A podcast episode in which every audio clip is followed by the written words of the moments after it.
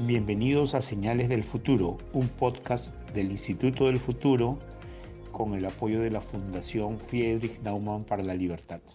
Esta vez quiero dar la bienvenida a un personaje que ha venido haciendo noticia y hoy resulta que tenemos una iniciativa que es de vanguardia implementándose. Le doy la bienvenida a Pipo Reiser, quien es fundador de Simba desde el año 2016 y es un pionero de la implementación de la economía basada en elementos circulares, la economía circular que tanto se habla. Bienvenido, Pipo. ¿Podrías explicarnos cómo funciona, en qué se basa la economía circular? Totalmente, y para, para poder entender eh, economía circular es importante entender de que el modelo de desarrollo económico predominante de los, de los últimos, digamos, 200 años desde la revolución industrial ha sido un modelo que tiende a alejarse de lo circular. En otras palabras, eh, en algún momento la economía fue circular. De hecho, si tú ves la naturaleza, la naturaleza no desperdicia nada. Y ahora voy a entrar a, qué significa eso a más detalle. Y entonces con, con la llegada de, las industrias y de la economía del descarte en la que estamos hoy en día, estamos en una economía lineal. Eh, para, para, ponerlo en términos simples, la economía lineal es que extraemos recursos de la naturaleza, eh, los convertimos en productos que, digamos, duran un cierto tiempo y luego los desechamos y esos desechos quedan en la naturaleza de alguna manera, como basura. Entonces, eh, basura de muchos tipos, ¿no? Este, pero la imagen creo eh, más llamativa y más simbólica de este fenómeno son las, el plástico en los océanos. ¿no? Ese es un, gran ejemplo de economía lineal porque hemos diseñado una economía que produce un montón de cosas, pero no hemos diseñado los medios para qué pasa cuando dejamos de usar todas esas cosas.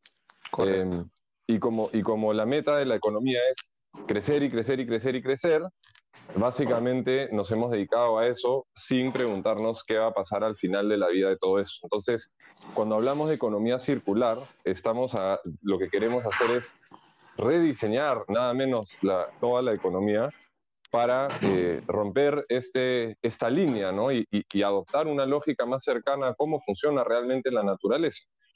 Muy interesante. Y con todo este preludio, ¿no? toda esta información tan potente, Ahora te preguntamos, cuando creas Simba, Sin Basura, en el año 2016, entonces no solo tienen una misión, esta es una gesta, porque es una transformación económica, a tal punto que has definido Simba como una empresa socioambiental.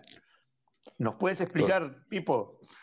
Totalmente. Em, nace de una preocupación profunda de, la forma en que estábamos eh, viviendo en ese planeta 1 y haciendo negocios 2. ¿no? Eh, porque, porque ciertamente hoy las, las, empresas son muchas veces relacionadas a no solo eh, la depredación ambiental, sino también a la degradación social, a la sobreexplotación, etc. Y entonces eh, éramos un grupo de amigos, digamos, queriendo hacer algo diferente de manera diferente. Y una de las preguntas que salió en, en, en estas discusiones de qué hacer fue, oye, ¿y qué pasa con todo aquello que votamos? ¿Qué, qué sucede hoy día con la basura? Y a pesar de que nos creíamos ambientalistas, la verdad es que no sabíamos responder esta pregunta tan sencilla. Descubrimos de que hoy en Lima producimos 10.000 toneladas de residuos sólidos por día y que eh, eh, si sumamos los orgánicos y los inorgánicos que hoy tenemos la tecnología para reaprovechar, solo eh, tenemos un potencial de casi 80% para reaprovecharlos. Pero 80%. Y lamentablemente hoy en, en, Lima se estima que se reaprovecha un 4%. ¿no? Y, el otro, y, y, lo que nos dimos cuenta entonces es que uno, eh, es, esta ineficiencia del uso de los recursos que mencionaba al inicio, pues está presente en nuestro día a día, personal y colectivo. Pero lo que nos dimos cuenta también, porque lo que empezamos a hacer es ver, para responder esa pregunta de qué pasa con lo que desechamos, lo, lo que hicimos es hacer el viaje de los residuos, ¿no? Y, nos, mandamos a conocer esta, esta realidad que hoy son lo que se llama los rellenos sanitarios, ¿no? Eso es otra forma de decir botaderos controlados, entonces enterrar el problema al borde de la ciudad, ¿no? Eh, básicamente, que es una solución que no es una solución, ¿no? es, es contaminar a escala increíble, masiva, y Una pausa. Eh, o sea, los rellenos sanitarios es como meter la basurita abajo de la alfombra en la casa. Totalmente. Lo que nos dimos cuenta también es que en realidad este no era solo un problema de medio ambiente y de materiales, sino que en realidad si hoy día pensamos en el reciclaje en el Perú, más del 95% de los recicladores son eh, informales, viven en condiciones de alta vulnerabilidad, no salen adelante y, básicamente esta actividad es una actividad que ocurre en las sombras y es de total subsistencia, ¿no? O sea, hay, hay muy, muy poca gente que ha logrado hacer una actividad empresarial rentable, consolidada con esta actividad porque es, porque es un sector altamente informal. Existen pymes, existen empresas medianas, pero, pero, hay ciertas complejidades en este, en este ecosistema del mundo del, reciclaje o de reaprovechamiento de residuos o la economía circular aplicada a nuestro problema de residuos, que es lo, a lo que voy a hablar ahora, que, que, hacen que eso no sea tan sencillo, porque lo que estamos hablando es de trabajar con una multiplicidad de actores para lograr un cambio que va más allá de solo un modelo de negocio. Ok, y Pipo, habla la basura.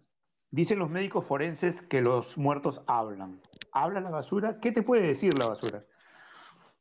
Pues mira, eh, hace unos días murió Abimael Guzmán y si recordamos cómo fue capturado Abimael Guzmán, eh, Abimael Guzmán es capturado porque analizan los residuos de un edificio donde sospechaban que él se encontraba y encuentran la medicina que él tomaba y eso ah, les confirma la hipótesis ah, de que ahí se encontraba Abimael Guzmán. Entonces, por supuesto que habla y habla mucho y nos dice mucho eh, sobre, sobre quiénes somos, qué compramos y, cómo vivimos, ¿no? Entonces, eh, es, es, un mundo fascinante porque además eh, la basura lo hemos, le llamamos como si fuera una sola cosa, ¿no? Como si, como tenemos un tacho y ahí va todo y le llamamos basura, es una sola cosa, pero en realidad la basura es el, espejo de, de, de, nuestra sociedad y de nuestras, nuestros patrones de consumo.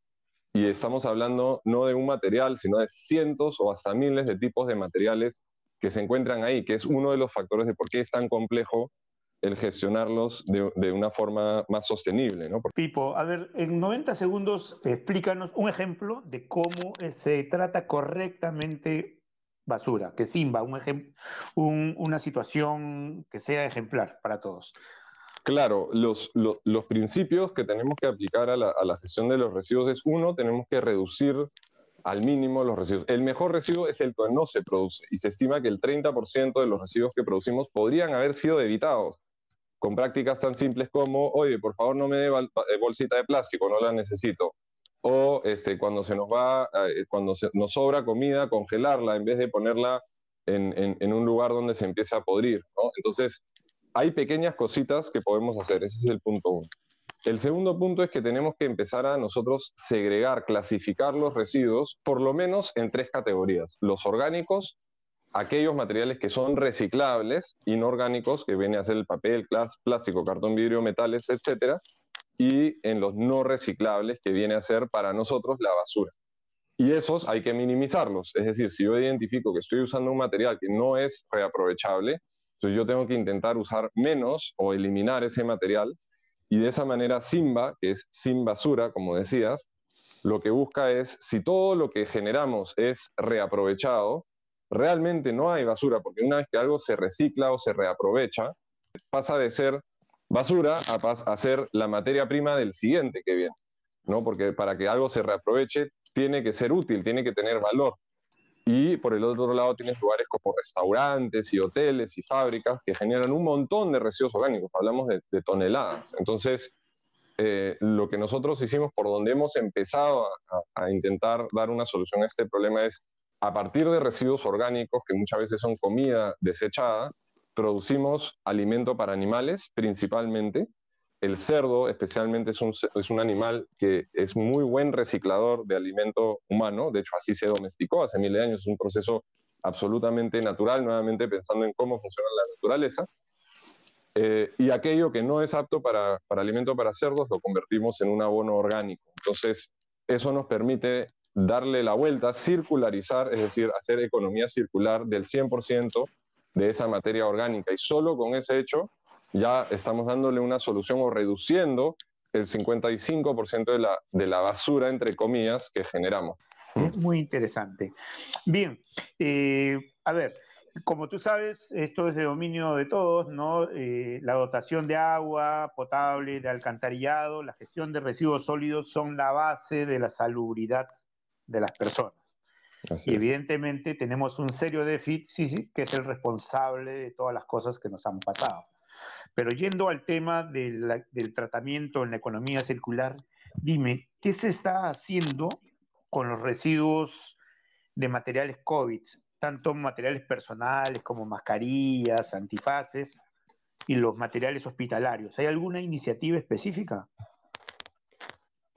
Eh, sí hay, eh, pero en el Perú todavía es muy incipiente, o sea, lo que, lo que se hace, eh, digamos, lo que se debería hacer con los materiales que están realmente con un riesgo de contaminación biológica, como podría ser una, una mascarilla o residuos hospitalarios, eh, lo que se suele hacer es llevarlos a procesos de incineración, que son procesos eh, donde, donde básicamente estos residuos se incineran, pero a temperaturas muy altas, estamos hablando de unos 900 grados Celsius, eh, y eso asegura una incineración limpia, con filtros de partículas y, varios controles que aseguran que, al final esto, no libere contaminantes a la atmósfera y obviamente mata a cualquier agente patógeno en el camino.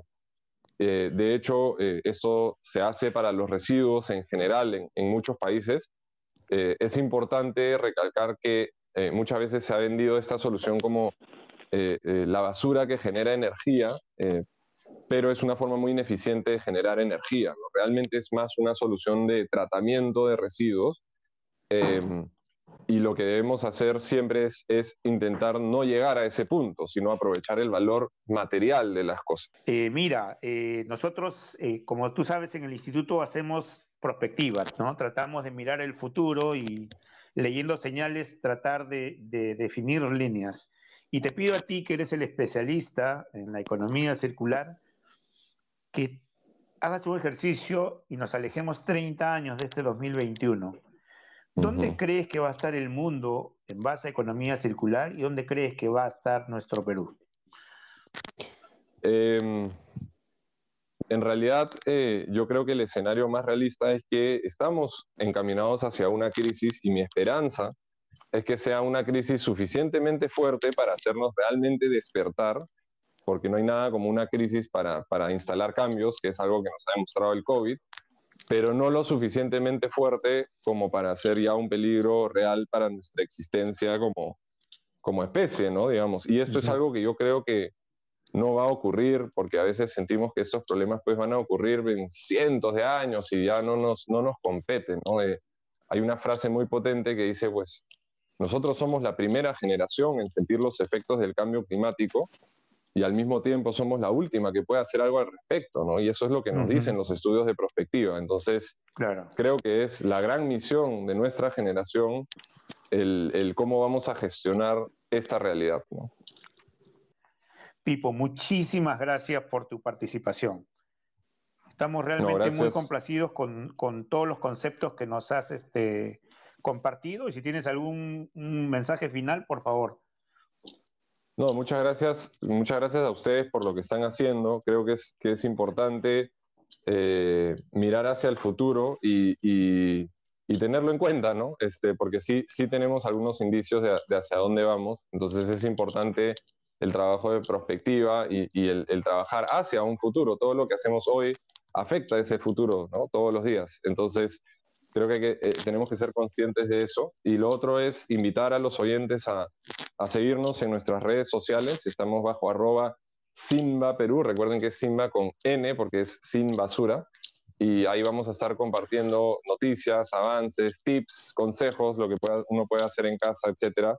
Así que y encantados de colaborar eh, siempre. Estupendo. Todos a seguir entonces a Simba y al Instituto del Futuro. Y bien, llegamos al final de Señales del Futuro, el podcast producido por el Instituto del Futuro con el apoyo de la Fundación Friedrich Naumann para la Libertad. Muchas gracias por su tiempo.